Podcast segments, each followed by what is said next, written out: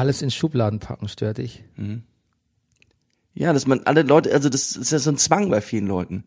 Das, du zeigst denen irgendwas oder, oder sie hören ein Lied oder gucken einen Film oder irgendwas und alles muss sofort in Schubladen gepackt werden. Also ich sag nur, das Extrembeispiel ist mein Vater, dem zeigst du irgendwas und er sagt, ja, ja, das ist, ähm, gestern, genau, gestern kamen wir wieder mal auf Monty Python. Ja, Leben des Brian, das ist äh, die Leidensgeschichte Jesu. Nö. So, es wird immer so kurz einmal analysiert. So, aber ich erinnere mich wirklich, dass wir das damals kam, das mal, als ich Kind, Jugendlicher war im Fernsehen und mein Vater guckt mich an und sagt, Rüdiger, das ist doch nicht lustig. Und jetzt Brennerpass. Popkultur Podcast? Das ist der Brennerpass, hier hast du richtig Spaß. Das, das ist der Brennerpass, hier hast du richtig Spaß. Das ist der Brennerpass, das ist der Brennerpass, das ist der Brennerpass. Das, das, das, Kultur! das ist der Brennerpass, hier hast du richtig Spaß.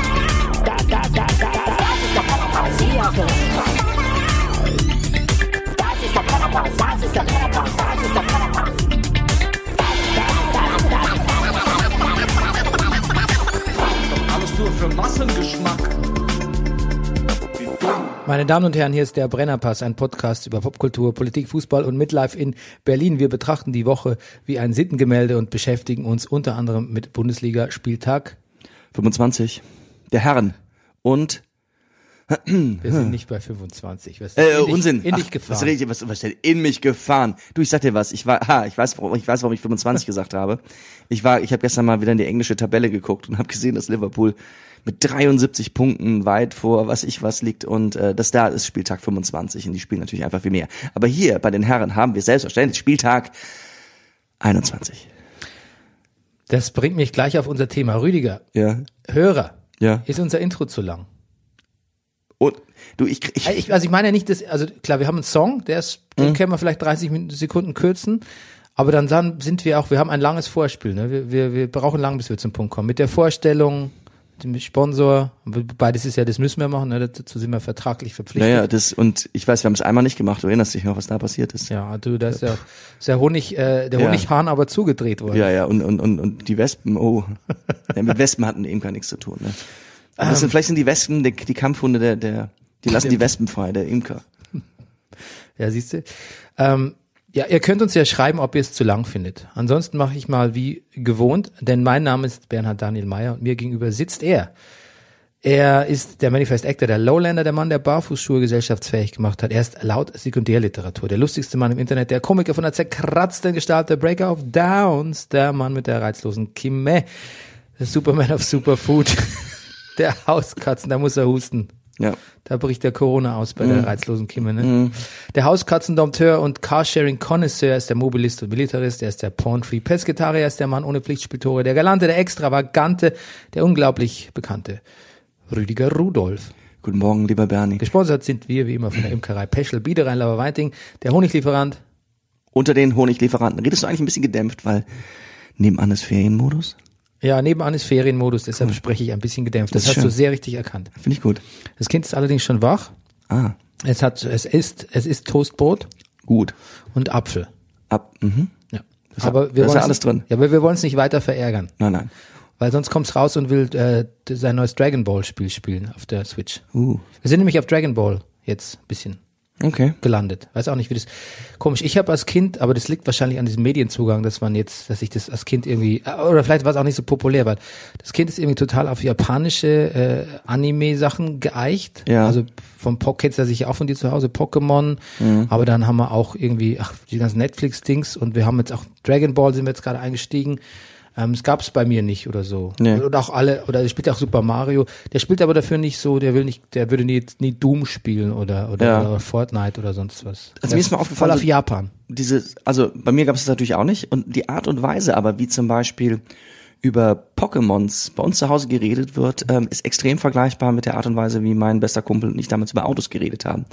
Der sowieso, sowieso, der hat aber 132 PS. Ja, der war 154 PS, ist aber schneller von 0 auf 100.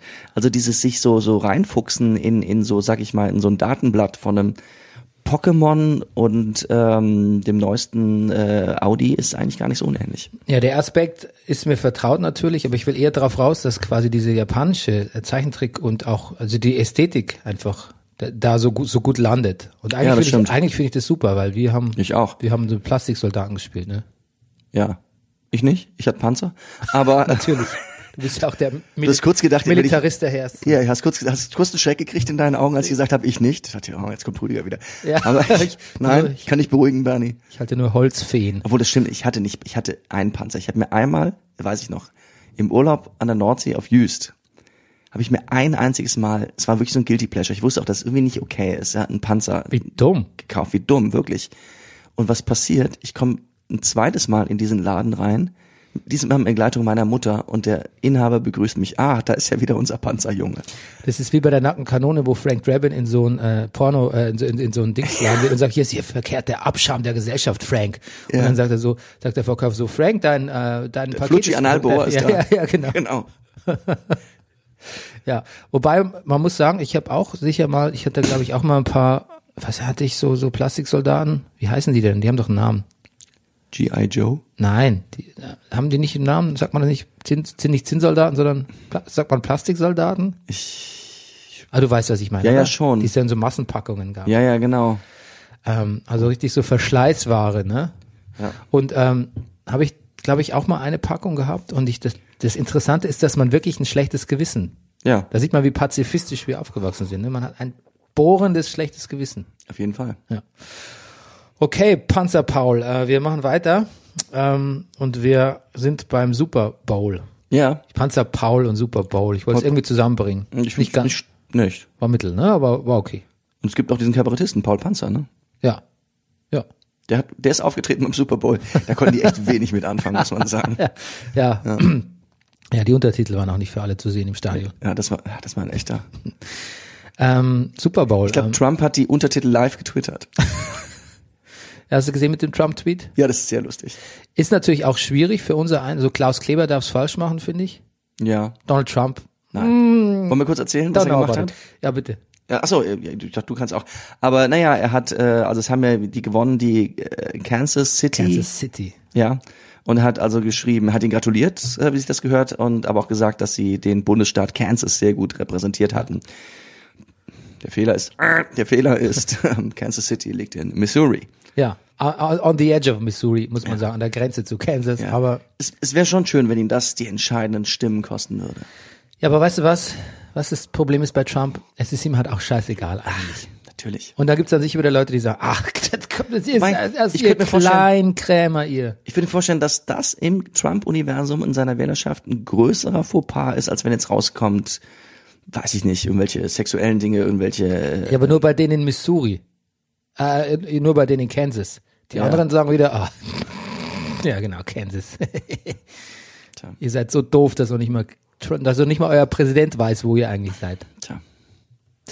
Okay, ähm, Spiel gesehen wahrscheinlich nicht, ne? Es, äh, du, ich, es bringt auch nicht viel, wenn ich das sehe. Ich verstehe wirklich zu wenig. Echt? Na, ja. Ja, also ich weiß, was ein. Ach, ja, also ein, bisschen mehr im Laufe der Jahre, aber eigentlich nicht wirklich. Ah, ich habe mal ein, ein, auf dem Atari ST bei einem Kumpel oder Ah. nee, Amiga, Amiga hatte der immer das Footballspiel gespielt. Ja, die hatten den gleichen Prozessor. Aber ja. Ja, und ich war äh, war gut drin. Also Ah. ich war war gut äh, im stand gut im Saft. Okay. Also kenntnismäßig. Was ist ins, was ist ähm, In- Inception? Inception? Das ist, glaube ich, wenn Ball, Ball wegfängt. genau das. Ja, okay, Pass, hab der für, für den Mitspieler gedacht war, abgefangen wird Okay. und damit auch äh, der Spielzug wechselt. Der Spielzug geht dann zur gegnerischen Mannschaft. Ich stelle jetzt mal ein paar Fragen. Ne? Ein Quarterback ist sozusagen der, das ist das. Ich wollte aber gerade enden so, mit, schade. äh, das Amiga ist ungefähr 40 Jahre her und deshalb stehe ich nicht mehr ganz so gut im Saft. Aber Ach bitte so. frag, shoot. Ja, meine Fragen sind ja eh nur sehr, sehr, sag ich mal, äh, low level. Also die, ähm, ein Quarterback ist sozusagen, das ist das Mastermind, ne? Das Ja. ist so der Spielführer, der, Ja, der ist, ja. genau. So, der wirft die entscheidenden Pässe. Dann hat er vor sich so eine Reihe mit Leuten, die ihm möglichst viel Zeit erkaufen müssen durch körperlichen Einsatz, dass er einen anständigen Pass werfen kann. Was ist ein Linebacker? Das weiß ich auch nicht genau. Ich weiß, was die, äh, die Running Backs sind. Ja, was, sind, was machen die? Die, die laufen halt von, von hinten Okay. los. Also die Receiver, die sind, die, Können gut fangen. ja, wie der Name schon sagt. Ja, das Ja, wär es ist ungewöhnlich, Nicht, das wäre nicht so mein Job. Es ist ungewöhnlich, ungewöhnlich zum Beispiel, dass ein Receiver ähm, so viele Yards läuft, wie ähm, der von Kansas City, das Namen vergessen, in der ersten Hälfte gemacht hat, Ja. im ersten Quarter. Ähm, ja gut, jetzt bist du schon eigentlich fast zu deep, so gut kenne ich mich auch nicht aus. Ich wollte eben sagen, es ist lange her, jetzt bin ich auch nicht mehr so gut ähm, drin, aber immer noch so, dass ich im Spiel folgen kann. Hab aber natürlich trotzdem nur die Zusammenfassung gesehen, weil Hm. ähm, hier, Entschuldigung, um 0.30 Uhr Kickoff, are you fucking kidding me? Ja. Aber ich habe, was ich natürlich gesehen 45, habe, Ich bin 45. ja eben. Was, aber du, Jennifer Lopez ist 50 und hast du sie gesehen? Ja, habe ich gesehen. Die Full Halbzeit Show. Ja, ich auch. Halftime Show habe ich gesehen. Die habe ich auch gesehen. Ja. Und? Ach, es gibt bestimmt bessere, es gibt bestimmt schlechtere. es ist halt zu Wo viel. gibt's denn bessere? Weiß ich nicht. Irgendwo in. Im, Ja, war, am ja. Todesstern vielleicht. Ach so, ja gut. Gibt's denn bessere Halftime-Shows? Ja, was bessere? Ich finde es immer, ja, aber berührt dich da, also was heißt berühren? Ja gut, berühren ist vielleicht, es muss einen ja nicht beruhigen, aber ich, ich, ja, Was ich, willst du denn sehen? Coldplay oder was? warum soll ich den Coldplay, warum soll ich denn was noch berühren, viel, wegen Berühren. ja, aber Coldplay, äh, da, da krieg ich Ja, Brechreiz. ja, was willst, willst, willst du Bro, Broken Social Scene in der Halftime-Show sehen? Ja, vielleicht. Naja, es ist, Okay, okay, ja, sicher, okay, es ist, nee, ich finde es sehr lustig in diesem Film über Lady Gaga in der Dokumentation, wo sie dann die ersten Gespräche hat mit den Jungs, die die Halftime-Show planen. Und sagt, ich würde gerne mal was wirklich ganz anderes machen. Alles, also was man von mir erwartet, kein Kostüm, nur ich, Klavier und sowas. Und die so, aha, super Idee, ja, ja, ja. Und dann, naja, dann weiß man ja, wie es endet. Also ich muss dir sagen, erstens mal, also J-Lo Mhm. ist ja, also hat, hat, ein, hat immer schon einen Stein bei mir im Brett, muss ich sagen. Und seit Hustlers wieder mehr denn je. Ja. Also und deshalb bin ich ja mit dieser ganzen Pole Dancing Strategie schon vertraut gewesen, die sie da gezeigt hat, auch beim Super Bowl. Und das ist wirklich, also erstmal ist es wahnsinnig athletisch und ich stehe auf Athletik so ein bisschen. Und ähm, zweitens mal ähm, war ähm, die Betriebspsychologin neulich mal in so einem ähm, in so einem Pole Dance Kurs, das ist ein Fitnesskurs, also hat nichts mit Ja, Ausziehen oder du erzählst das bereits, ja. Ja, und das ist so, das muss so eisenhart sein und so schwierig, dass Ja. ich da noch mehr Respekt äh, davor habe. Und ähm, ich mag einfach J-Lo. Ich habe die das erste Mal gesehen in Out of Sight, dem Film mit George Clooney, dem Soderbergh-Film. Da ist sie großartig. Und sie ist eine super, ist einfach auch eine super, super Schauspielerin, die jetzt auch eigentlich immer da ein bisschen darunter leidet, dass sie auch so eine gute Entertainerin ist. Und deshalb jetzt auch Glaub wieder bei der, bei der, ja, hey, bei der Oscar-Kampagne so ein bisschen übergangen worden ist für die beste Nebenrolle in Hustlers, die sie durchaus verdient hätte. Und äh, ich muss sagen, Shakira, ich, ich finde Shakira wirklich einfach toll. Ich finde Shakira, ich weiß noch, als ich das erste Mal so ein Shak ich, die Plattenfirma hat, als Shakira, als Shakira bei uns breaken wollte, da war ich damals bei MTV, hat sie so Promo-Packages rumgeschickt. Ich glaube, da war noch eine VHS drin oder so. Ähm, für die Jüngeren unter euch eine Videokassette. Und ähm, da habe ich dieses Video gesehen mit äh, wherever, whenever, bla bla bla, weißt du, was ich meine? Und bin entsetzt. War entsetzt und dachte, was ist so aus der Zeit gefallen? Das ist ja so dämlich und das Hüftgewackel und so, verstehe ich gar nicht. Es wird überhaupt keinen Erfolg haben. Ja, dann habe ich mich ziemlich geirrt. Aha. Ähm, und dann hat mich auch dieses Geknödel von Shakira in der Stimme gestört, weißt du, underneath Ja, ja, klar. my gloves. Dachte ich, was ist das denn? Ja. So, so singe ich, wenn ich betrunken bin. Und ähm, oder Otto Walkes nachmache. Du, Otto Walkes geht wieder auf Tour, aber das nur nebenbei. Du, mein Sohn, wenn der ein Plakat von Otto Walkes sieht, schreit er Otto Walkes. Ja. Du, äh, meine Kinder stehen auch völlig drauf. Ja, aber du musst ja, ihr hört ja auch die Platten an, aber wir hören ja nichts. Ja. Wir gucken weder Filme von dem noch hören wir was. Er kennt ihn trotzdem. Das finde ich so faszinierend. Erstaunt. Aber er hat den kleinen, er hat ja äh, in Mulan äh, den Wushu gesprochen. Vielleicht mal steht vor da drauf. er hat vor allem ungefähr 18, erstens mal No Names, zweitens mal 18 Teile Ice Age gesehen. Darauf wollte ich raus. Ah, natürlich. Verstehst du? Und Ja. das prägt natürlich. Und das macht der Otto Walkes wirklich gut. Ja. Wie sind wir jetzt von Shakira auf Otto Walkes gekommen? Weiß ich gar nicht. Aber die so singt wie Otto Walkes. Also unsere Halftime-Show war Paul Panzer und Otto Walkes. genau, auf jeden Fall, auf jeden Fall wollte ich sagen, aber irgendwann hat es dann einen Klick gemacht bei Shakira und zwar war ich in Griechenland Urlaub Mhm. und da kam abends in einem Club und da ist man natürlich ein bisschen, bisschen, bisschen usig, also Mhm. verusot, tanzfreudig, überhaupt ist Sommer, ist schön, alles ist Griechenland, schönste Land der Welt. Mhm. Und dann tanzt man natürlich zu, zu jedem Scheiß hätte man damals gesagt, als man noch nicht so offen war. Und dann kam irgendwie Shakira Hips Don't Lie. Das Mhm. war damals der große Hit mit Wyclef Jean. Und ich bin so auf dieses Lied abgegangen. Mhm. Und plötzlich fand ich an Shakira eigentlich ziemlich alles cool. Mhm. Alles. Also auch ihre Tanzeinlagen, alles. Ich, da hat es irgendwie Klick gemacht. Mhm. Und ich bin seitdem Shakira-Fan. ja. Und ich fand's, ich, ich fand's, also ich sehe ihr wirklich auch, auch gerne zu beim, beim Tanzen, Ja, also, im Sport, du, der sportliche Aspekt. Ich, ich, ich, ich werde bei nichts, was du gerade gesagt hast, widersprechen. Ich mag Jennifer Lopez auch und Shakira auch. Ich finde sie sympathisch. Ich finde auch, dass ich finde auch, dass Shakira, ich sehe da auch Humor. So und Mhm. und ich mag auch einige Lieder von ihr, auch auch so die, bevor sie, glaube ich, so ihre Hits hatte. Ähm, ich finde Waka Waka ein bisschen dämlich. Ja, aber ja, das, da- da- okay, da kann ich dir nicht ja, widersprechen. ja. Aber insgesamt ist es ist einfach, ich glaube, das, was mich stört, es ist zu viel Zuckerguss, es ist mit zu viel. Das meine ich damit. Es berührt mich. Also es geht so. Und ich, es sind manchmal nicht nur die beiden Hauptakteurinnen in diesem Falle selber, sondern auch diese diese Klaköre vorne, die so völlig drehen und rumhüpfen und das das einfach das. Ja, ich gucke mir das so an und man, man, ich finde man, ach, ich habe das mit, mit heute Morgen mit meinem Sohnemann auf dem auf dem Schoß geguckt und der hatte auch Bewunderung für die ganzen Tänzer drumherum. Da habe ich auch zu ihm gesagt, Junge, also darf, Junge habe ich gesagt, Junge, Junge. Junge habe ich gesagt, lass dir von deinem alten Sh- Showtänzervater sagen, das sind die Jobs, bei denen du nur auffällst, wenn du es falsch machst. Ha, Ja, ja. das ist, das ist einfach das zu viel. Okay, also ich fand, die Menschheit hat nicht drunter gelitten, oder? Nein, bestimmt nicht. Bestimmt Also, es war auf jeden Fall er- erheiternd was. Was erheiternd nicht im Sinne von albern, sondern es hat, es konnte einen aufheitern, wenn man Ja. wollte, oder? Lift the spirits. Lift the Lift spirits. the spirit. Naja. Ja. ja. Okay. Und äh, das Spiel war auch durchaus uplifting, wenn man Kansas City Fan war. Ähm, Patrick Mahomes, der MVP des Spiels, paar, ähm, ja, diese hat sich zwei Interceptions geleistet, also quasi zwei Fehlwürfe, Fehlpässe kann man sagen. Hat dann aber das Spiel eigentlich mit einem Ist das vergleichbar wie wenn man getunnelt wird?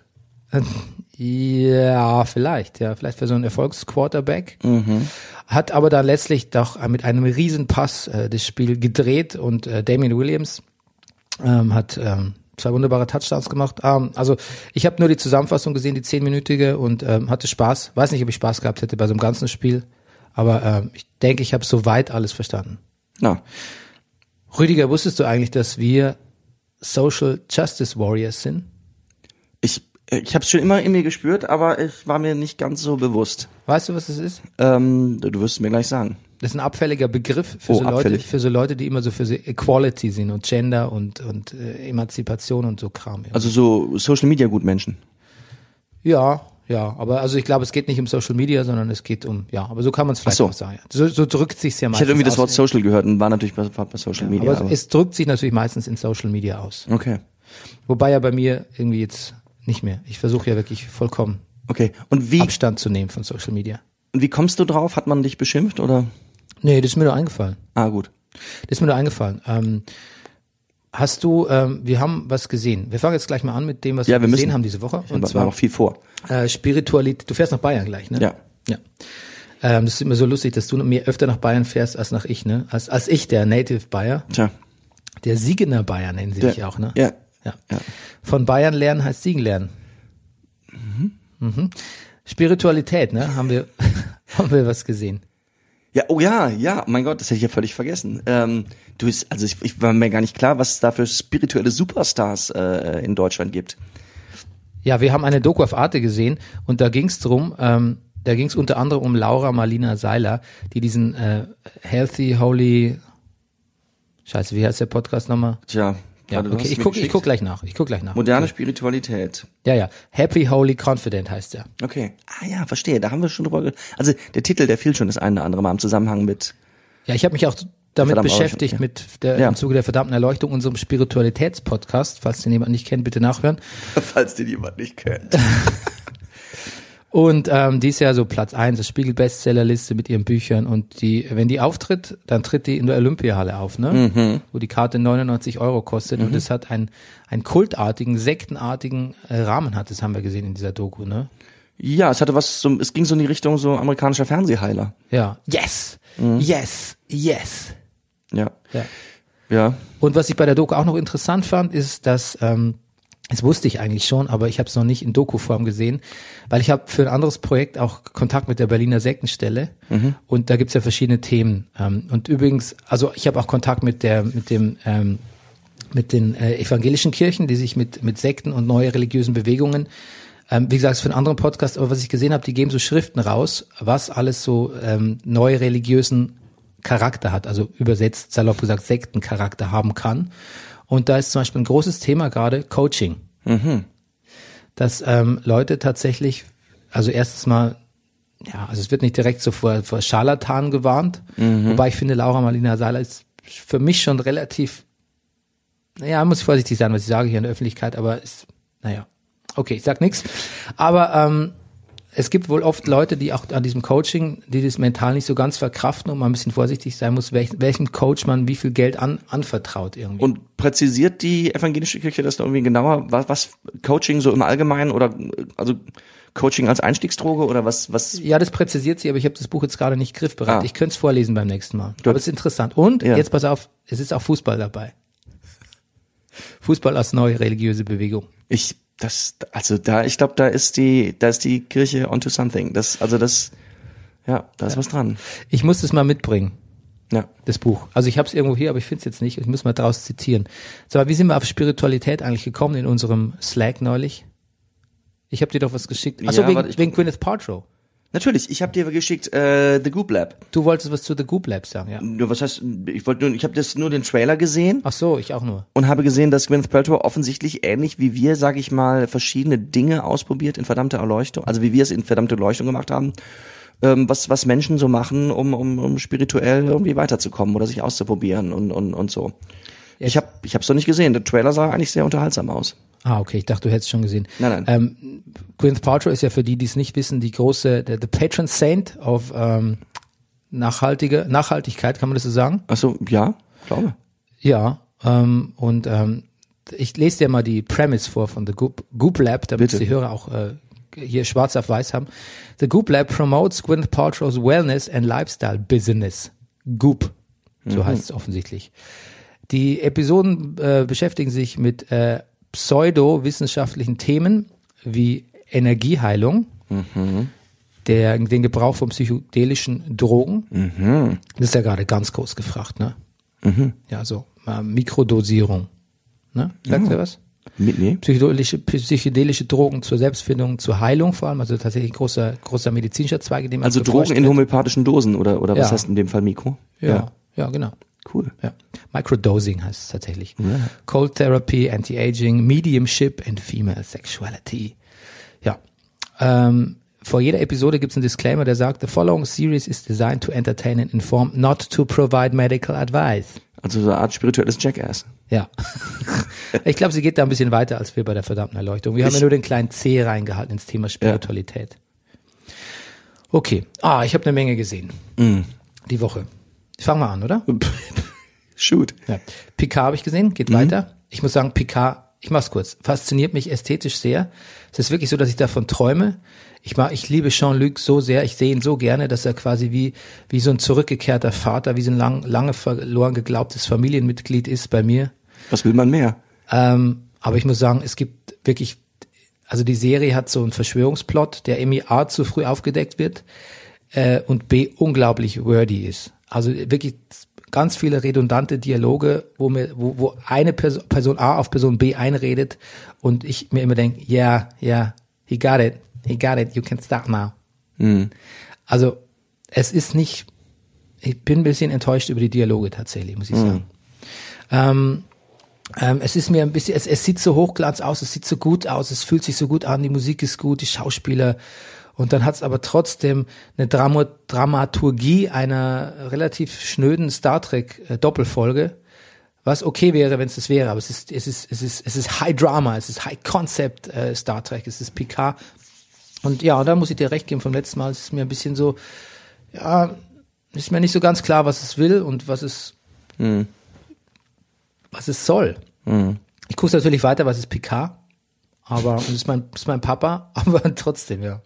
Ja, manchmal muss man seinem Vater aber auch mal folgen und dann. Ja. Übrigens redundante Dialoge. Ich habe jetzt mal The Witcher zu Ende geguckt. Ja.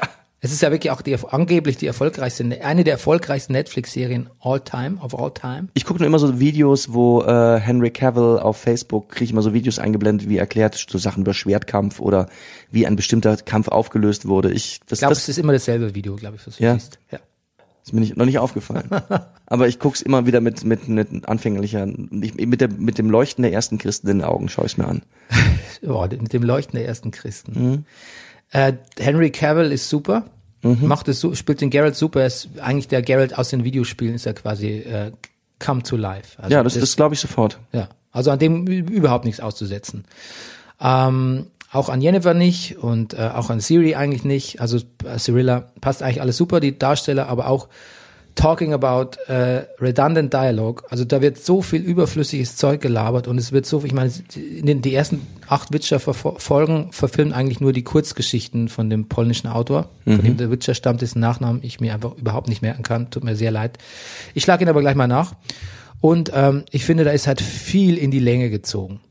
Und es ist viel in die Länge gezogen und es ein paar absurde Sachen und ein paar alberne Sachen werden vielleicht auch ein bisschen zu ernst genommen oder nehmen sich selber zu ernst. Ähm, und die Dialoge sind auch nicht so besonders. Ich habe aber damals schon gesagt, als ich die ersten drei Folgen gesehen habe, es hat Potenzial für eine gute zweite Staffel, dabei bleibe ich.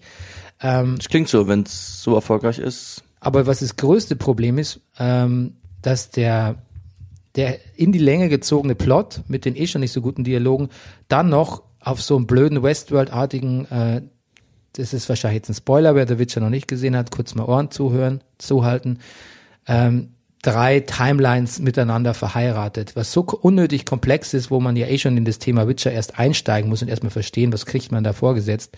Und dann hast du noch drei Timelines, die man, die nicht erklärt werden, was so komplex ist, dass sogar Netflix irgendwann sich genötigt fühlte, eine Grafik dazu veröffent zu veröffentlichen. Eine Uhr. Eine Uhr? Keine Ahnung, für die drei Timelines. Okay. Andrei, Andrzej Sapowski heißt der Mann. Also kann ich mir eher den Vornamen nicht merken. Der war kompliziert. Sapowski ist eigentlich ganz einfach. Wie dumm von mir. Wie dumm. Du, das aber ganz oft so. Ja. Ja, du weißt, ich habe Ich habe einen sehr schönen Stand-Up-Comedian, zum Beispiel bei mir in meinem Kabarett der Comedians. Der heißt Sogo Mugiranesa.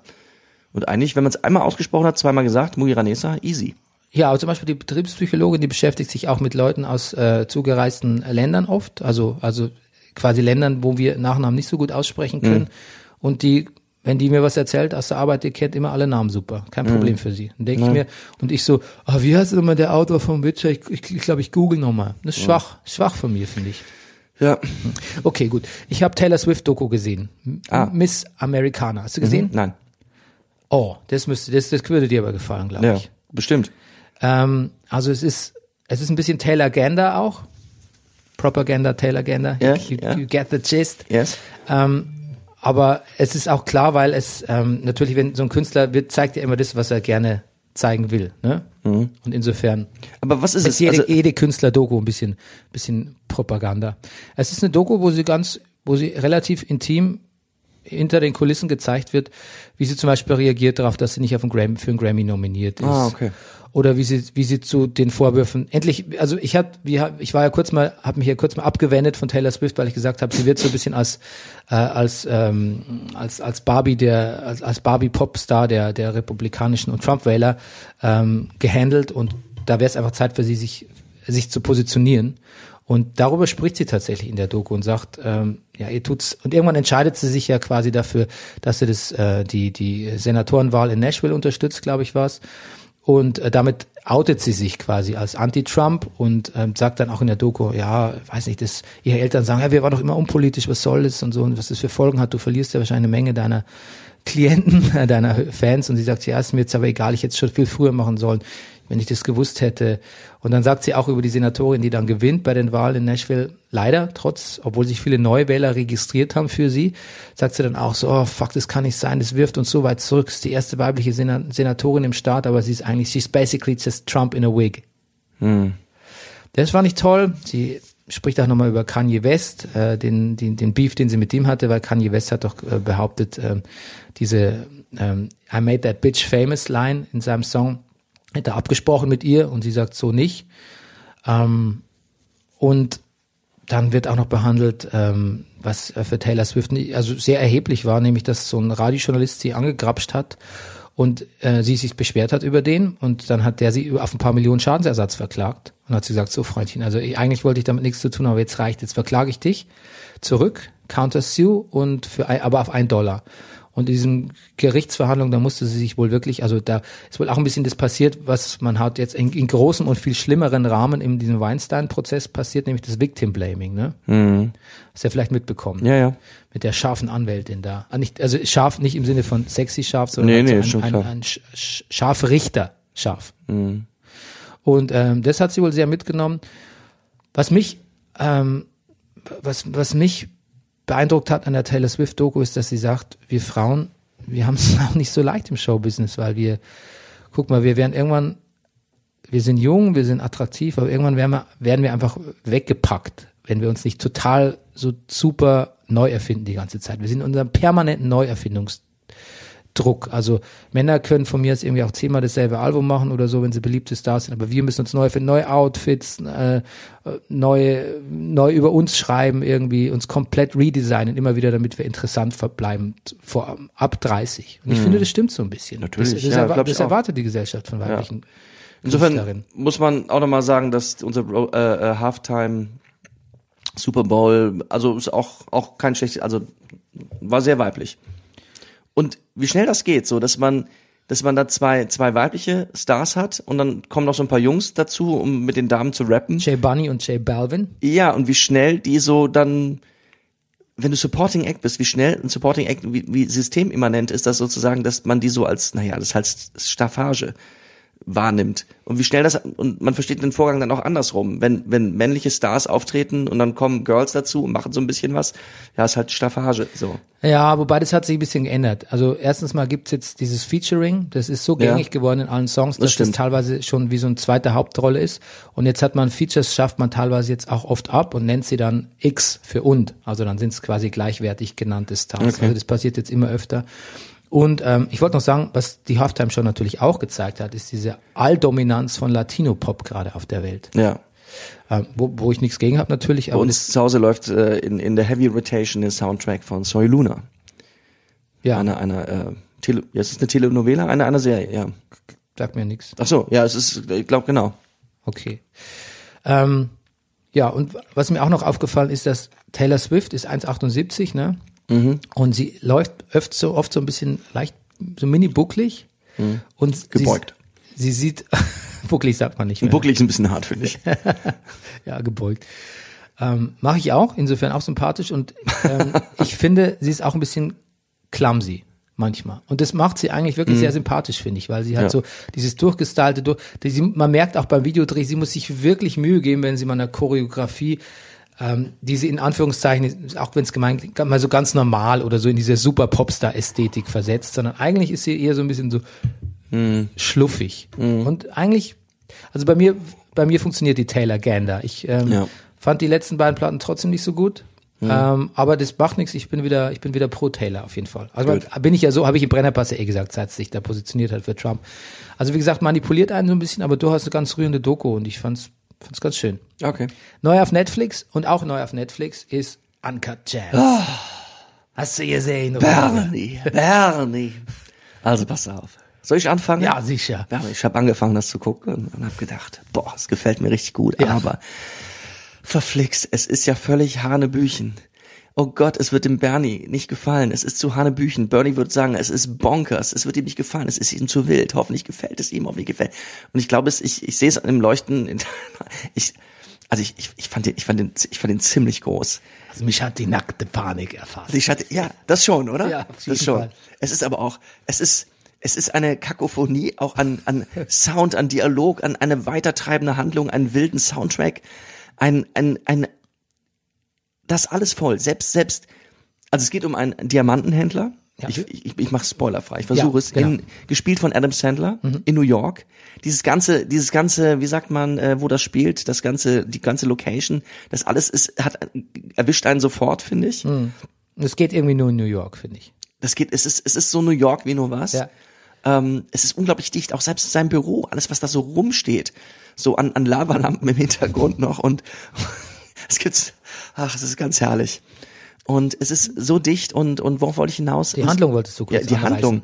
Naja, und es geht um diesen Diamantenhändler, der immer auf der Suche ist nach dem äh, to hit big. Also er will, es ist ein Spielecharakter, er ist ein Spieler durch und durch und er handelt mit mit Edelsteinen und es geht die Hauptrolle oder den spielt ein ein schwarzer Opal aus Äthiopien, Hm. Ja. den er es war seine eigene Idee, das ist das zeigt wirklich wahrscheinlich seine Genialität. Schnäppchen, er hat ein Schnäppchen gemacht. Er ist, er ist ein Spieler, aber man sollte ihn nicht so abtun, weil die Möglichkeit, dass er wirklich mal die große Nummer landet, ist immer da. Und er hat sie offensichtlich in seinem Leben auch schon des Öfteren gelandet. nicht so wie Dave, nicht so wie David aus Sopranos später.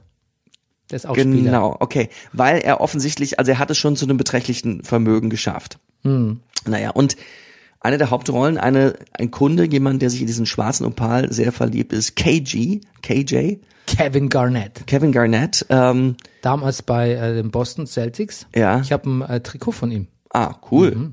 Das, Also nicht erst seit nicht, nicht seit dem Wochenende, das ist- sondern seit damals. aber kannst du das anziehen? Das ist bestimmt, ah nee, das ist natürlich nicht in seiner Größe immer nur. Also das ist, äh, das wird ein großes Trikot sein. Also, ähm, ist S. und man muss mal sagen, das ganze Ding ist fantastisch gecastet, ist unfassbar gut besetzt, finde ich, bis in die kleinsten Nebenrollen. Ja, Wahnsinn. Also auch die, was ich was, die anderen jüdischen Diamantenhändler, mit denen er sich trifft, die, die, was ich was, der Schlägertrupp, der auf ihn losgeht. Seine Familie. Seine Familie, seine Kinder. Es ist fantastisch gecastet. Mhm. Und unser Basketballspieler, KJ, er reiht sich nahtlos ein. Wahnsinn. Er ist irre gut. Ja. Er ist irre gut. Und ähm, Lakeith Stanfield ist dabei. Unser Freund aus Atlanta. Ich habe schon Bernie gesagt, Und ich gucke aus nur noch Knives Filme. Out. Ich gucke nur noch Filme mit Lakeith. Lakeith ist so super. Ach Mensch, Er- ich wollte heute meinen neonfarbenen Hoodie anziehen heute Morgen. Hast du einen? Ja, ich habe einen neonfarben. Von Die Antwort. Ja. Ah, sehr gut. Die Safety Brothers, die den Film gemacht haben, die haben auch einen Film namens Good Time gemacht. Der müsste auch auf Netflix sein. Ich glaube, ich muss mir den mal anschauen. Ich bin Ja, auf jeden Fall. Ähm, also wie gesagt, es ist der nackte Panik hat mich erfasst, Rüdiger. Ich hab, ich konnte keine Sekunde still sitzen bei dem Film. Soll's aber, Aber auch. soll man auch nicht. Soll auch. Aber er ist sich dessen auch bewusst. Es Ja. gibt Pausen. Ja, Zum, also nach einem, nach einem, sag ich mal, Ehestreit, zum Beispiel erinnerst dich, ähm, bleibt die Kamera mal ein paar Minuten auf ihr und sie hat nur so einen Walk of Shame entlang der Leute, vor dem sie gerade mit Adam Sandler einen Wahnsinnsstreit vor einem Club, vor einer Warteschlange gehabt hat. Und, und kanzelt dann nur so ein paar Hm. ist andere kein Leute. Ehestreit. Nee, kein, ja, ich will jetzt, ich weiß, dass es kein Ehestreit ist, aber ein, ein, ein Streit zwischen einem Mann und einer Frau. Hm. Ähm, genau, worauf ich hinaus will. Und da, da bleibt die Kamera, da wird's mal kurz ruhig, da kommt der Film mal kurz so zum Halten. Die Anfangssequenz ist auch irre, ne? So lau so viel Musik, so viel Dialog, du verstehst eigentlich gar nichts. Aber dann habe ich irgendwann begriffen, es ist nicht wichtig, dass ich jedes Wort verstehe. Ich muss einfach nur auf Genau. mich wirken lassen. Es ist auch ein bisschen Kunst, finde ich. Ich finde, ich finde es richtig Kunst. Und Adam Sandler hat mit allen seinen Aspekten, die er so sein dämliches Grinsen, seine riesen Zähne, sein, sein, der ist ja auch ein bisschen clumsy, ähm, alles, was er so als Comedian einsetzt, setzt er da völlig rollendienlich ein und spielt, man, überspielt manches, nimmt manches zurück. Also wirklich bis aufs Mini, bis aufs Müh, weiß er, weiß er zu dosieren oder, oder über zu dosieren, was er machen muss. Große schauspielerische Leistung von Mhm. Ich Adam auch. Sandler. Und ich habe eben Ehestreit falsch benutzt. Es gibt da drin einen Ehestreit, wo er mal kurz versucht, mit seiner Frau wieder so ein bisschen, wie das in die Hosen geht. Ich will nicht spoilen. Also es ist ganz wunderbar. Die Frau ist so super. Ach, ist die gut. Ja, die ist der Hammer. Ist der Hammer. Aber auch Arno ist wirklich gut. Ah, ah, Kann- ja. Wir wollen nicht spoilern, aber Ah. Arno ist, Arno ist eigentlich der, war wunderbar. Herrlich. Wie, So traurig dabei. ja, der will eigentlich ein richtiger Gangster sein, aber Mhm. irgendwie merkt er so, oh wow, eigentlich ist eine Nummer zu groß. Okay, jetzt mehr, mehr bedeutete Spoilern. Guckt euch an, Uncut Jams an, das ist wirklich Ja. ganz toll. New Also Pope, was ihr gerade gehört habt, waren Bernie und Rüdiger begeistert. ja. New Pope habe ich weitergeschaut, aber da mache ich ein anderes Mal wieder einen, einen Zwischenstatus. Geht, ist fantastisch, bleibt fantastisch. Ich habe noch was anderes gesehen, Rüdiger. Und zwar, ich habe gesehen, The Outsider. Ja, kommt auf Sky, glaube ich, an HBO. Ähm, Ich lach nur, weil du sagst, ich glaube, ich. Wo hast du es denn gesehen? Ja, genau. da- auf HBO, das weiß Ja, ich. Ich, ja. ich, muss, ich sollte sagen, ich glaube, es kommt auf Sky. ja. Ah. Und Das ist ab von HBO, das weiß ich. Es ist eine Stephen King-Verfilmung. Roman habe ich nicht gelesen. Ben Mendelsohn spielt die Haupt Ben Mendelsohn spielt die Hauptrolle. Es ist quasi ein ähm, es ist von Jonathan Price geschrieben, ein ähm, Schriftsteller und äh, bekannter Drehbuchautor, der unter anderem auch bei The Night Of äh, zuletzt tätig war. Äh, ich glaube, er hat auch Moment, Jonathan Price ist doch der Schauspieler. ja, ähm, aber ich glaube, äh, heißt er nicht Jonathan, also er heißt auf jeden Fall Price. Okay. Ähm, ja, vielleicht verwechsel ich jetzt. Wie heißt denn Ist doch nicht so wichtig. Ähm, die heißt auf jeden Fall Price. Vielleicht heißt er John Price. Ähm, auf jeden Fall bei The Outsider geht's um den Mord an einem Kind. Ja. Ähm, und ähm, der muss aufgeklärt werden. Ben Mendelssohn ist der äh, Detective. Und ähm, es fängt an wie so ein, ja, so wie so ein Crime-Drama. Also es ist quasi, ähm, ja, wie, wie klärt man, wie klärt man Sachen auf? Also wie Richard Price heißt das, Entschuldigung, Jonathan Price, natürlich der Schauspieler. Wie klärt man Dinge auf? Wie, ähm, wie sind die Familienverhältnisse? Also es fängt an quasi wie so ein Edeltatort, wenn man so will. Unfassbar düster. Es ist wirklich, ich habe selten sowas Düsteres gesehen, sowas Beklemmendes auch. Es hat auch so wie ein bisschen wie Twin Peaks, aber völlig humorfrei und völlig ohne positive, also ohne Twin Peaks gibt es ja immer viel Hoffnung und Humor. Das gibt's da nicht. Und natürlich Das hat mir übrigens gefallen, was du letzte Woche bei David Lynch gesagt hast, so mit Ja. der Hoffnung und dem Humor, ja. Aber ja, bitte. Und viel Liebe ist bei David Lynch. Ja, da ist nicht viel Liebe auf jeden Fall. Da ähm, schleicht sich dann natürlich so im Laufe von äh, zwei, drei Episoden, mehr habe ich nicht gesehen, das Übernatürliche ein. Also das Stephen King-artige oder das Böse scheint vor der Tür zu stehen. Ich weiß es nicht. Keine Ahnung. Spoiler auch nichts, weil ich auch nicht weiß, wie es weitergeht.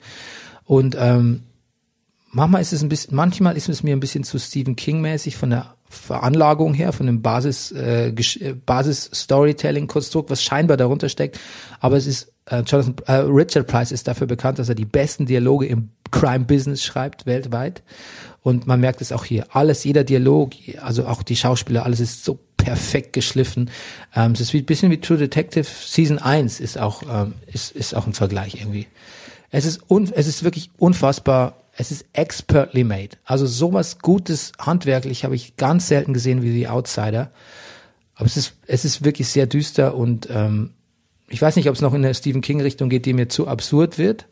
Aber äh, noch, noch Folge, äh, zweieinhalb Folgen habe ich gesehen, ist es, ist es wirklich gut. Sehr Aber ähm, das ist sehr harter Stoff. Sehr gut. Es ist sehr bleak. Entschuldigung, nur ganz kurz, ganz Ja. kleine Anekdote, weil du gerade True Detective sagst. Da ich sind habe deine Augen kurz, Ja. deine Augen geleuchtet. ich hab die Woche gehört, äh, mein, äh, äh, bei meinem Freund Mark Maron, What the Fuck, der Podcast, äh, habe ich eine ältere Folge gehört, äh, Woody Harrelson. Eine wirklich fantastische Folge. Woody Harrelson. Woody Harrelson, es gibt zwei Bezugspunkte zu unserer letzten äh, Folge. Ähm, Serienstars, die es geschafft haben, Filmstars zu werden, habe ich völlig vergessen. Aber Woody Harrelson wurde natürlich bekannt durch Cheers. Stimmt, Ja. Ähm, das aber nur nebenbei. Ähm, natürlich. so, die haben dann über die verschiedenen Sachen gesprochen, die er gedreht hat, aber ähm, da kam man natürlich dann auch irgendwann auf True Detective, erste Staffel, fantastische Staffel, die beiden Ermittler in beiden Hauptrollen, Woody Harrelson und Christian Bale und erzählt nur was, Nein, nicht was Christian Bale. Jetzt musst du mal, jetzt denkst du mal selber nach. nee, wie heißt er denn? Och Bernie, jetzt lass mich nicht so hängen. Wie, wie heißt er? Weißt du nicht?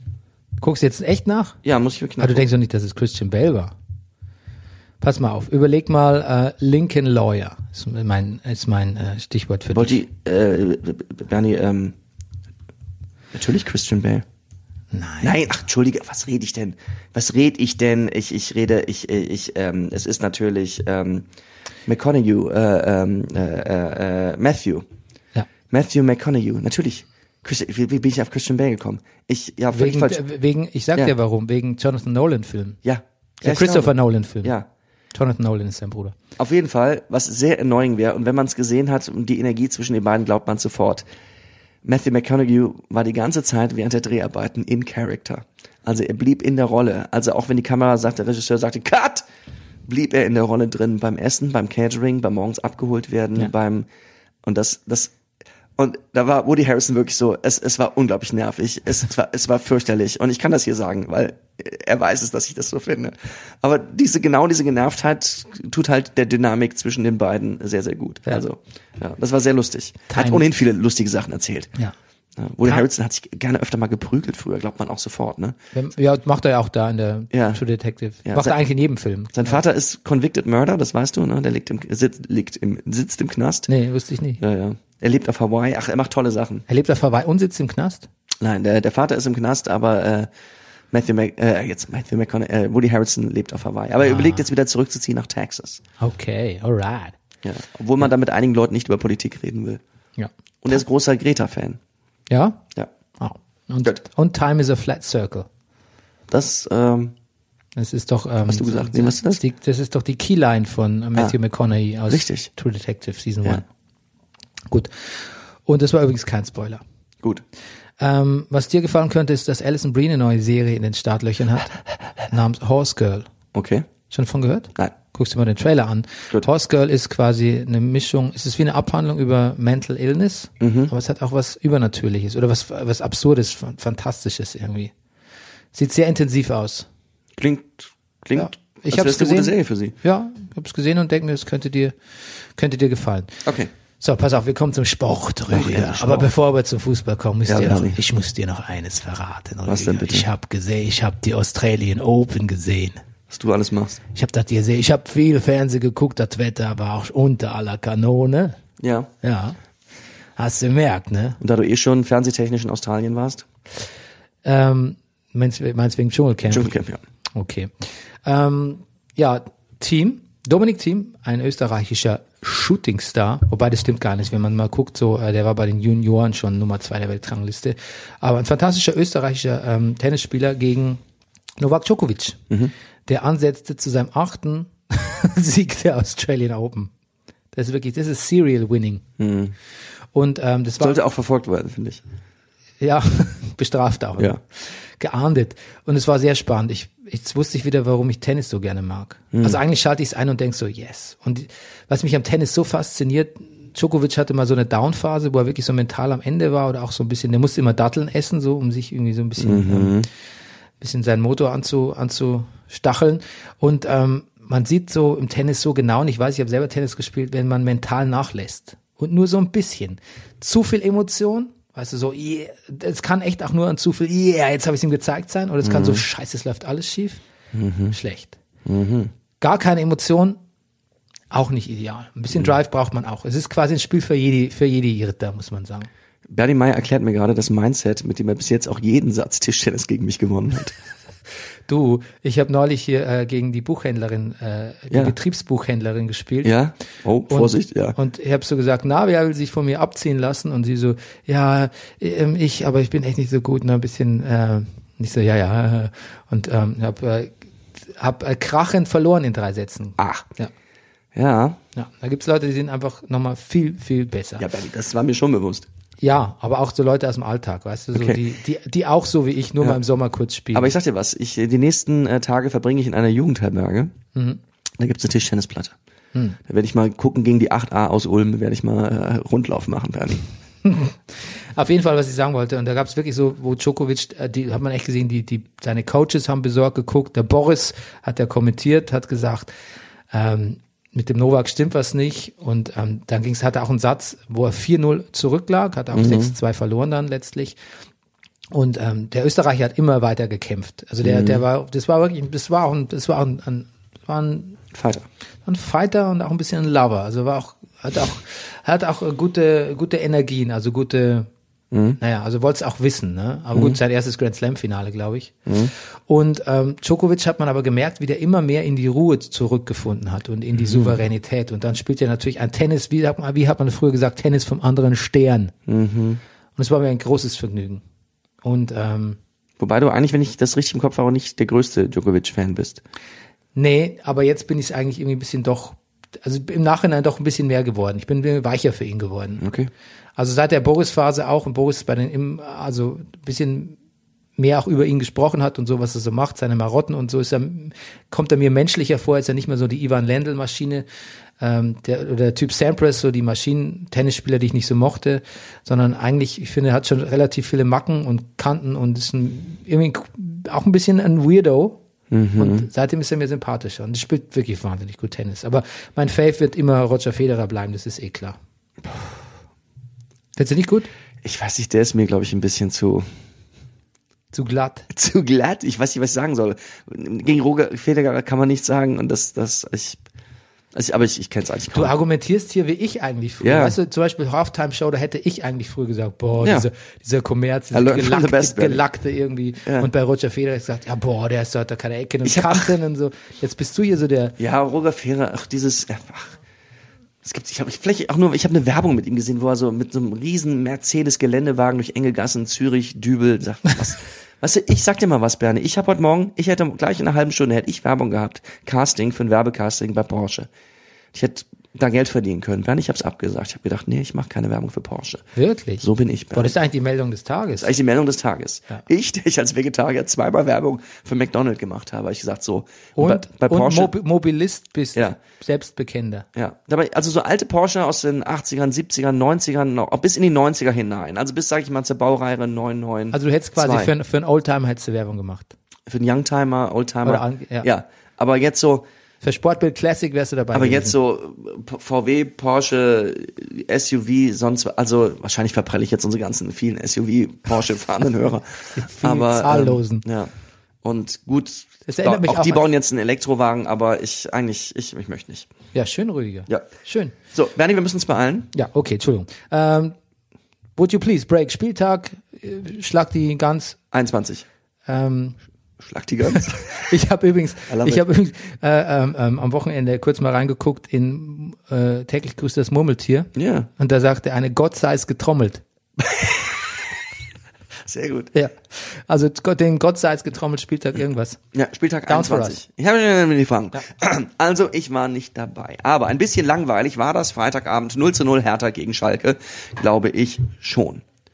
Oh, Bernie greift zur Ukulele. Es bestätigt sich, die Bayern sind gut drauf. 3 zu 1 in Mainz gegen Mainz und um Mainz herum. Es bestätigt sich, der BVB ist gut drauf. 5 zu 0 gegen Hause zu Union, zu Union gegen Hause, zu Hause gegen Union. Tja, da muss man wissen, wann ich fertig bin. Hoffenheim und Leverkusen machen Werbung für die Bundesliga, liefern sich ein packendes Duell, einen munteren Schlagabtausch, da ist alles drin, ein Superkick. Also für die Zuschauer freut es mich, nur Leverkusen freut sich nicht. Hoffenheim dreht das Spiel und gewinnt 2 zu 1. Als guter Gastgeber übernimmt der FC Augsburg das Schießen sämtlicher Tore beim 2 zu 1 gegen Werder Bremen. Bundesliga-Trainer Urgestein ausgetauscht durch einen Bundesliga-Trainer-Debütant. Kann das gut sehen? Kann das gut sehen? Kann das gut gehen? Beinahe. In letzter Minute kassiert die Fortuna den Ausgleich beim 1 zu 1 gegen Eintracht Frankfurt. Wer wurde ausgetauscht? Ja, unser Gruber Friedhelm, Friedhelm Funkel. Funkel ist nicht mehr dort auf Düsseldorf-Trainer. Gegen wen? Ja, gegen einen Herren, ich habe den Namen vergessen. Ach Rüdiger, Mensch, jetzt dachte ich, ich, Oh, kenn, du ich müsste bist- mir nicht merken, weil dann Ja, weißt oh, du, du, machst bist- ja den Daumen, ja, du ich mache den, es. ich weiß es ja eigentlich auch. Ich weiß, wie er aussieht. Und jetzt wollte ich dir sagen, ich stelle dir jetzt eine Frage, weil ich weiß, ich habe es tatsächlich vergessen und dachte, ich stelle dir die Frage, du hast ja den Downbreak gemacht, du weißt es. Ich wollte dich Ja. nicht vorführen. Oh. Habe ich aber jetzt, tut mir leid.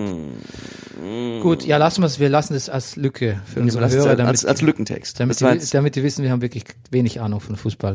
ja, aber ich, naja, gut. Ja, das, mit, ich? Das mit Funkel hatte ich mitbekommen, es hat mich Ja, betrübt. mich auch. Mich auch.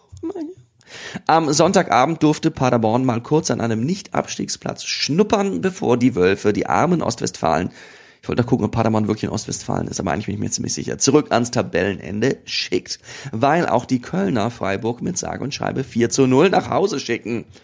Was ist denn da los, Bernie? Oh, Nagelsmann, oh, Nagelsmann. Das war ja eine Chose. Das Rumgegurke deiner Jungs versaut mir die Prognose. Zum letzten Spieltag angezählt von Julian, dem Empörten, hätte ich gedacht, dass deine Jungs zum Sieg sich fest verschwörten. Doch Pustekuchen, Gladbach führt zur Pause 2 zu nix. Das Spiel verlangte völlig klar einen Julian Aufstellungsfix. Am Schluss Mission gelungen, ihr habt einen Punkt errungen, doch wem sollte das reichen, wenn Meisterträume weichen? Leipzig, Gladbach 2 zu 2. Der war muschig, ne, der Nagelsmann. Was war der? Muschig. Muschig. muschig, ja. Was denn? M- Also motzig, Ach, das ist muschig. glaube ich. Gut. Nichts hat nichts mit Muschi, Muschi zu tun. Nee, habe ich auch nicht gedacht. Nein, ich sag nur. Ja, der war ein bisschen, der war, der war, ähm, ja, aber ein bisschen nörgelig, also quasi ein bisschen so angefressen, sagt man auch. Ja, Ne? nee, ist, also ich habe ja wirklich gedacht, das würde jetzt Wirkung zeigen, wenn er nächste, letzte Woche da auf den Tisch haut und so und dann, also, pff, also, Und ähm, hast du was zur gelb-roten Karte dieser umstrittenen gesagt? Oder gesehen? nee, habe ich nicht, ja, ich habe es geguckt, also ich, ähm, ja, man weiß ja nicht, was er ge gesagt hat, aber er hat halt lange genörgelt. Es war, also mir kommt es ein bisschen viel vor. Du fandst es äh, über, übertrieben. Ja, ich glaube. Ja, aber die, die, das ist ja, die Diskussion Aber- ist, dass sich jetzt die Regel, die Statuten geändert haben, Hm. dass man jetzt einfach schneller mal Gelb gibt für Abwinken und Motzen und Rudelbildung etc. Ja, ja. Also, da, sagt der Eberl, das ist übertrieben. Da darf man also die, da sind die Spieler nur noch Zinssoldaten, äh, nur noch Zinssoldaten, hat der Max Eberl gesagt. Hm. Ja. Hast keine Meinung Tja. dazu? Ich, ja, ich, mein, mein Sohn hatte auch die Sz- Szene kurz gesehen, nachgefragt, sagte, ach, wegen, dem hat das sofort eingeleuchtet, dass man wegen Meckern, dass man da auch einen Schiedsrichter seine Autorität nicht untergraben lassen kann. Gerade, ja, Ja, ist gut erzogen, ne? ja, ja, du, Ja. Ich bin vielleicht, glaube ich, manchmal strenger, als ich denke. Ja? Ich merke das immer an so Sachen wie, ähm, dass man, wenn ich ihm was erlaube, dass er dreimal fragt, ob ich es wirklich erlaubt habe. Ja. Bei mir war es so, dass früher ähm, dann irgendwie, äh, wenn die Mutter was erlaubt hat, er nochmal zu mir ist und nochmal nachgefragt hat. Ja, das fand die Mutter nicht so cool. Moment. Ach so, ach, verstehe, jetzt hab ich. Ja, ja du, da, du spiel, ja. spiel, doch Nee, mal, das- eine, spiel doch mal eine Runde, äh, spiel ja. doch mal eine Runde Nintendo. Ja, das- so, Papa, die Mama hat erlaubt, aber darf ich wirklich? Und ich so, boah. Da steht man selber nicht gut da, ne?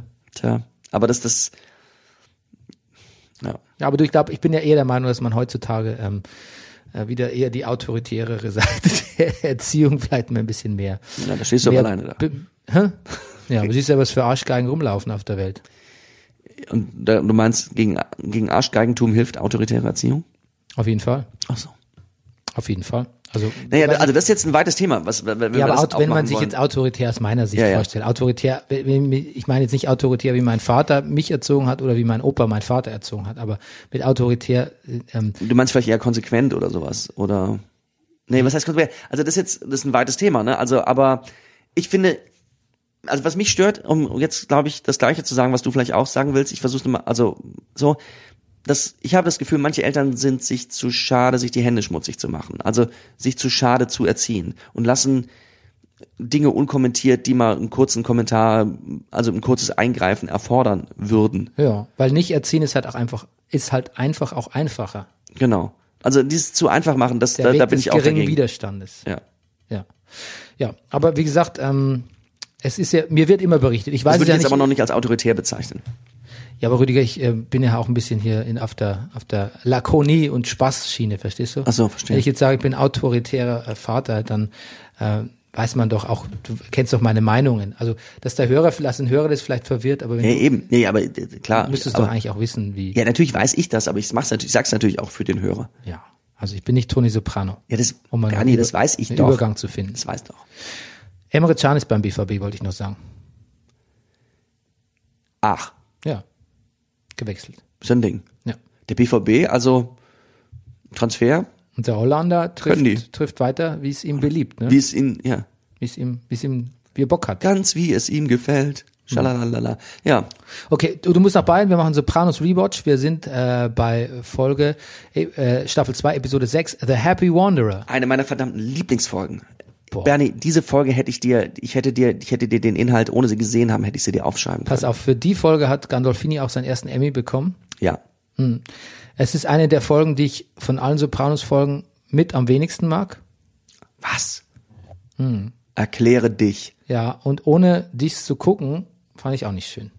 Und was? Ohne, ohne dich das zu gucken, fand ich auch nicht schön. Das stimmt, das stimmt. Ich habe dich auch vermisst. Ja. Und ich habe die gestern Abend echt spät noch geguckt. Nach Wusstest- Uncut Gems. Weißt du übrigens, warum ich diesen Sopranos Rewatch auch ins Leben gerufen habe, so ein bisschen? Sag's mir, Bernie. Weil im Sommer äh, der Sopranos-Film kommt von David Chase Ah. ins Kino. Bis dahin sind wir durch. The Many, The Many Saints of Newark mit, äh, ähm, es geht um die Backstory von Christopher Moltisantis Vater. Oh. Sein Oh, das interessiert uns. Nachkriegs ehemaliger Soldat, Einstieg in den Soprano-Clan. Mhm. Und den jungen Tony spielt, weißt du, wer den spielt? Nein. Michael Gandolfini.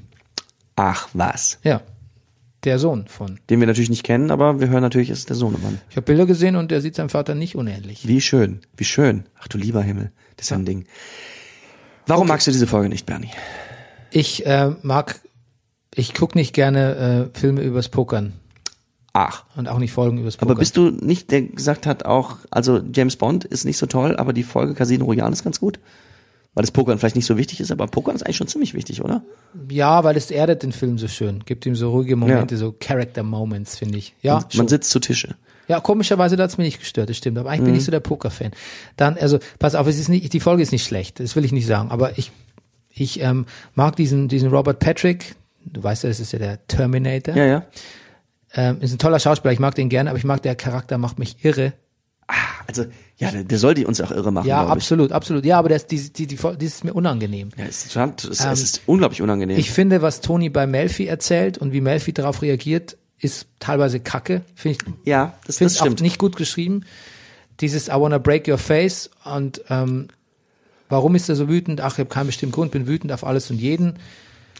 Ja, aber was, was, Ähm, was, und, mir- und was wie, mir daran wie, gefällt wie ist, Melfi reagiert, auch so unbeholfen mit so so by the book äh, Psycholo äh, Ja. Küche, Küchenpsychologie Sprüchen und so. Weiß ich nicht, ob das ja, da wird sie zum ersten, das sie zum ersten Mal so ein bisschen, wo ich denke, oh, das ist aber sehr durchschaubar irgendwie oder so. weiß nicht, ob das absichtlich auch ist, weil sie Ja. überfordert ist vielleicht. Vielleicht Also was- ist es auch gut. Was mir daran gefällt wiederum, ist, dass Toni ist so irrational in dem, was er da sagt. Ja. So, ich, ich möchte sie gerne zu Hamburger verarbeiten. Es soll, glaube ich, so, aber für ihn ist das, glaube ich, schon eine große Öff es soll eine Öffnung sein oder so eine seltsame Emotionalität oder und kann gar nicht verstehen, warum sie immer ihn darauf festnageln will. Ja, sie sagt das, was man in einem Streit auch gern sagt. Jetzt, er sagt nämlich so, ah, das ist doch typisch für euch Weiber, ne? Jetzt, Genau. Jetzt sag ich, jetzt gebe ich echt mal zu, jetzt, äh, jetzt kehre ich mein Innerstes nach außen und gebe mir, geb mir eine fürchterliche Blöße und dann hakst, hackst du drauf rum. Ich meine, das kennt man doch als Streit. Da gibt man mal was zu. Zum Beispiel sagt so, es tut mir wirklich leid, ich habe mich in der Situation echt total scheiße verhalten, weil ich habe wirklich, ich war total egoistisch und Genau. ich habe eigentlich nur an mich gedacht. Und dann denkst du so, damit, damit hast du eigentlich äh, Ego T Absolvo, damit bist du Ja. eigentlich erlöst, weil du es zugegeben hast. Und natürlich macht dein Partner dann das oder dein Gegenüber, kann ja auch ein, Mhm. ein anderer Streit sein, muss nicht in der Ehe sein, macht dann natürlich das, benutzt es dann nochmal für, für Ja, ja. ein nächstes Argument oder greift es nochmal auf und du so, boah, es ist doch jetzt abgefrühstückt eigentlich. Das fand, ich- das fand ich wiederum gut. Ja. Lass uns kurz sagen, Ja. worum es in der Folge geht. Äh, Toni, ich lese mal die offizielle Synopsis vor. Toni diskutiert mit Dr. Melfi über Leute, äh, die ihn miserable machen. Ähm, ähm, die Kumpels von Chris, Sean und Matthew, glaube ich, heißen die, arbeiten als, äh, äh, wie sagt man, Laufburschen für Tonys Executive Game, was so das Traditionspokerspiel ist, was Onkel Junior mit seinem Vater schon gemacht hat, was er jetzt übernimmt, bei dem Frank Sinatra Jr. teilnimmt. Hast du ihn gesehen? Ja klar. Ja. Und äh, ein alter Highschool-Kumpel von Tony, äh, David, will auch in dem Executive Game mitspielen, was katastrophal schief geht. Und äh, Janice manipuliert Richie weiter gegen Tony. Ja. Und die haben auch wieder ein, ein, ein Falling Out, die beiden. Ähm, geht los mit, äh, Tony ist beim, sie sind so beim College-Event, weil die Kids, äh, Meadow und äh, ähm, Davids Sohn, gehen auf dieselbe Schule und da stellt sich raus, dass dieser David, dieser ähm, Robert Patrick, äh, unbedingt pokern will. Ist einfach, es ist einfach ein ziemlich ein kaputter, spielsüchtiger Typ, äh, muss man, stellt sich dann schnell raus, ne? Ja, aber also stellt sich raus, aber also er kommt erstmal überhaupt nicht kaputt daher. Ne? Und ihm gehört ein ein Outdoor-Geschäft in in der Stadt. Ja. Ähm, ja, ja, also er hat Haus, er hat Familie, er hat, äh, also er ist, er ist ein äh, funktionierender Typ irgendwie, aber man ahnt schon, dass da, dass da in ihm der Spieler schlummert. Ja, ja, aber funktioniert ja dann ziemlich schnell auch nicht Ja, mehr. also nicht kaputter Typ im Sinne von, also er, er Ja, ist nicht äh, ist sozial kaputt, aber er Genau. ist halt so, moralisch ist er kaputt. Ja. Von Anfang an.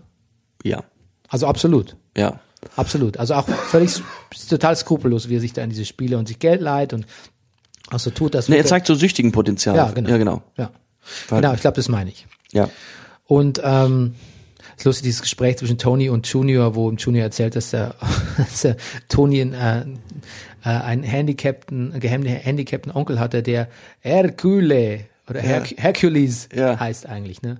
und genau. Und, und Tony so sagt, ja stimmt, meine Eltern haben sich mal über einen behinderten Bruder unterhalten. Ich dachte, ich dachte, du wärst gemeint. ja, da guckt er auch nur, ne? er antwortet nichts. Ist großartig. I always thought she meant you. Ja, hab ich sehr gelacht. Ja.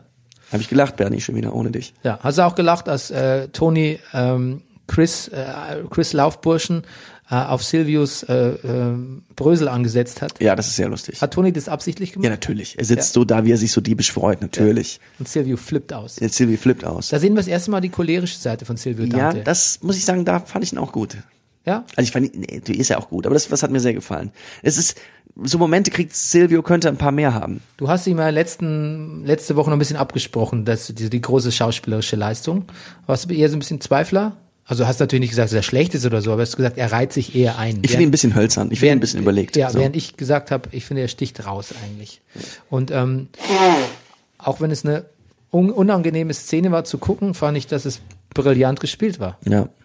Also ja, da hat er mich, also meine These eher unterstrichen, was er für ein toller. Aber vielleicht bin ich auch so nachsichtig, weil ich immer denke, ich eigentlich immer den Musiker in, in ihm sehe und denke, wow, wie gut kann der Schauspielern. Dann gab es einen äh, Disput von Tony mit Richie, der in dieses Pokerspiel reinplatzt und eine riesen, also eine riesen Nummer macht. Riesenfass Weil- aufmacht, ja. Riesen Fass aufmacht, weil der David mitspielt, der ihm Geld schuldet. Und Tony stutzt ihn zusammen. Aber man muss auch sagen, Richie lässt sich, ist tatsächlich ist so ein, ist ein trotziges Kind, er spuckt nochmal auf den Boden oder so, lässt sich eigentlich nicht, nicht klein kriegen. Und er entschuldigt sich zwar später bei Tony, aber da ist es strategisch, ne? Als Janice ihm schon gesagt hat, was, du hast Ja. nur 50.000 nach, dem- nach dem Gefängnis gekriegt, das ist doch heute, 50.000 hat man vor 30 Jahren bekommen, heutzutage müsstest du eine halbe Million kriegen. ja. Und das ist so ein bisschen der, der Schalter, wo Richie, Ja, da macht sie echt, da hat sie so einen Lady Macbeth-Moment. Die macht ihn, also man denkt schon, der Richie wäre so der härteste, aber sie, sie stachelt ihn nochmal an. ja, und da macht so zack, wo man merkt, so, oh, jetzt wird Richie wirklich gefährlich. Vorhin ist Ja. er nur impulsiv, was Ja. bei Richie auch verdammt gefährlich ist. Pff, ja. Aber jetzt wird's strategisch gefährlich. Und jetzt geht's um, jetzt wird's dann bald um Leib und Leben gehen. Ne? Auf jeden Fall. Ja. Ja. Aber für mich, also das, das ausschlaggebende Moment in, in, in, oder das dramaturgisch Interessante ist halt wirklich diese Geschichte zwischen Tony und seinem ehemaligen Highschool-Kumpel und man hat auch gemeinsam Kinder in der gleichen Klasse. Ähm, wie heißt er, den, dem, über den wir geredet haben, der Terminator, der, der, der Outdoor-Geschäftbesitzer. Ja, David heißt er. David, der in diese, da einsteigt beim Pokern, Geld verliert und was dann passiert. Und Tony ahnt immer, dass die Gefahr besteht und sagt vorher, nee, komm, steig in diesem Spiel nicht ein. Ja, aber warum lässt er ihn denn eigentlich beim, gerade beim Executive Game mitmachen und leiht Naja, ihm auch noch Geld dafür? Weil er, weil er es so unbedingt will und er denkt, er hat es so ein bisschen unter Kontrolle und sagt, okay, du kriegst 5000, geben wir dir. Und er denkt, okay, 5000, das wird er schon irgendwie hinkriegen, selbst wenn er Schulden macht. Das Problem ist halt, das Spiel dauert die ganze Nacht. Tony schläft ein. Und dann wacht Tony auf, er wird von Christopher geweckt. Und dann ist schon das Kind in den Brunnen gefallen. Und diese, diese, diesen, diesen Moment, dieses Tony ist eingeschlafen, wird wach, das finde ich dramaturgisch so gut. Und erfährt, okay, während Tony geschlafen hat, ist das Kind richtig in den Brunnen gefallen und er hat jetzt 45.000 Schulden. Und Tony wusste auch nicht, dass er, dass er Richie schon sieben, sieben Grand schuldet. Das wusste er auch nicht, das ist noch dazugekommen. Und jetzt ist halt so der Moment da, wo Tony dann sozusagen sein wahres Gesicht zeigen muss und das Unangenehme, ich glaube, was vielleicht auch das, was als du so unangenehm empfindest, diesem David ist noch nicht klar, mit wem er es da zu tun hat. Und auch mir wurde damals, ich weiß, als ich das damals geguckt habe, zum ersten Mal klar, Freunde, bei Geld hört der Spaß bei den Jungs einfach auf. Bei Geld hört der Spaß auf. Und das erklärt auch Richie vor im anderen Zusammenhang. Ja, so was ich was, ah, der Umschlag, okay, jetzt ist ein, zwei Scheinchen zu wenig. So fängt es immer an, so fängt es an. Und die lassen dir, was Geld angeht, verdammt nochmal, nichts durchgehen. Vielleicht, ich finde die Folge auch nicht schlecht. Ich glaube, ich finde sie einfach nur unangenehm. Ich glaube, Ja. das ist der Punkt. Ähm, ich finde einfach, also dann, wie man dem Kind das, den, sein SUV Ja. wegnimmt, den man ihm gerade geschenkt hat, fand ich auch irgendwie komischerweise, wirklich, es ging mir wirklich nahe. Also das war wirklich, Ja. wie letztlich Ja. auch, Ja. ja, die Familie ist jetzt auch kaputt. Man sieht ja natürlich, Natürlich. auch, wie diese, dieses, äh, diese Lebensweise der Sopranos und Crew tatsächlich auch ähm, alles in ihrem Radius einfach in Schutt und Asche liegt. Naja, und äh, letzt, am Ende des Tages, dieser David, das sind einfach verdammt nochmal wir ein bisschen. Du, du lässt dich nicht mit diesen Leuten ein. Du kommst, du, die, die, so. Deshalb ist das so unangenehm auch. Wo du denkst, und, und die, die haben wirklich, die freundschaftliche Beziehung zwischen den beiden ist wirklich gut aufgebaut. Die verstehen sich gut, Tony ist richtig nett zu ihm, Kinder die Kinder verstehen befreundet. sich gut, man kennt sich seit vielen Jahren, die Kinder sind befreundet, es ist alles da. Deshalb fällt es diesem David auch so wahnsinnig schwer, das zu glauben, was da jetzt gerade passiert. Aber es passiert. Die können nicht anders, die sind so. Ja, das hat mich auch überzeugt, ähm, dramaturgisch. Wie gesagt, ich fand diese Melfi-Szenen nicht gut dies, dieses Mal. Ähm, ich glaube, bei mir liegt es auch ein bisschen dran, dass ich zunächst einfach so so halbdösig ähm, gestern in die Folge danach reingeschaut habe und erst nach nach, nach zehn du Minuten, nach einer Viertelstunde gecheckt habe, oh, wir sind ja schon, wir sind Ach so, verstehe, ist dir passiert, ah. ja, ja. Und die, die Folge danach ist, ist so ein Knaller, finde ich. Das ist wirklich, also, die ist ein bisschen, die ist sehr poppig, die ist sehr bunt. Das ist so eine richtig, eine Spaßfolge, dass ich ein bisschen runtergeholt wurde, glaube ich, wenn, ich- als ich dann um eins zurückgehen musste. Weil die nächste Folge ist die, wo John Favreau vorkommt und Christopher auf dem Set ist, beim Dreh quasi. Oh mein Gott. Ja, und sich der, Ex der, quasi der, der, wie sagt man, der Advisor für, fürs Filmgeschäft wird Sehr gut. irgendwie. Schön. Ähm, okay, aber äh, letztlich, ja, wie gesagt, Gandolfini hat einen Emmy bekommen für die Folge speziell und ähm, so schlecht kann die nicht gewesen sein, Rüdiger. Und wir entlassen dich jetzt nach Bayern. Ähm, Ach, ich habe auch Gott, was ich jetzt alles machen muss. Ich muss doch den Mietwagen umtauschen, Bernie. umtauschen. Ach ja, ich bin gestern, ich, also das mache ich übrigens auch nicht mehr. Ich habe über so ein Vergleichsportal, was ich normalerweise nicht mache, ich hatte aber mal geguckt, ein Mietauto gemietet, dann hast du nur so einen Voucher. Und irgendwie bist du dann so bei den Autovermietern so ein bisschen, ich sag jetzt mal, Mieter zweiter Klasse. Ja, als ja, ich als ich dann ankam, Fall, kenn ich auch. so sagte sie, ich habe kein Auto für sie. Ich sag, sie haben kein Auto, ich, nur das, was ich hier habe. Und da standen halt wirklich lauter nur so kleine Zweitürer. So und ich bin halt jetzt mit Familie unterwegs und muss sehr viel Zeug mitnehmen. und ähm, dachte, ja, jetzt haben heute Nacht nicht genug Leute Autos zurückgegeben und jetzt habe ich, aber wir fahren ja erst heute, deshalb ich habe gestern für eine kurze Fahrt jetzt das kleine Auto genommen, aber jetzt muss ich noch mal hin das Auto umtauschen. Ei. Eigentlich ist das eine Scheißaktion. Das ist eine totale Ich habe einen. Gutschein gekriegt über 15 Euro und das ist eigentlich ein Blödsinn. Das ist ein Blödsinn. Das ist wirklich ein Blödsinn. Ja, das ist Blödsinn. Ich hoffe, du hast trotzdem einen guten Tag und wünsche dir eine gute Ja. Fahrt. Und Ja. ähm, wir hören uns nächste Woche. Wir sagen, liked uns, Liebt uns. gebt uns fünf Sterne und vielen Dank für alle Spender und Spenderinnen. Ähm, Ja. We love you all. Ich finde das irre, dass ihr das so macht. Vielen Dank. Tschüssi. Tschüss. Das war Brennerpass. Der Popkultur Podcast. Das ist der Brennerpass, hier hast du richtig Spaß. Das, das, das, das, das, das ist der Brennerpass, hier Spaß. Das ist der Brennerpass, das ist der Brennerpass, das ist der Brennerpass.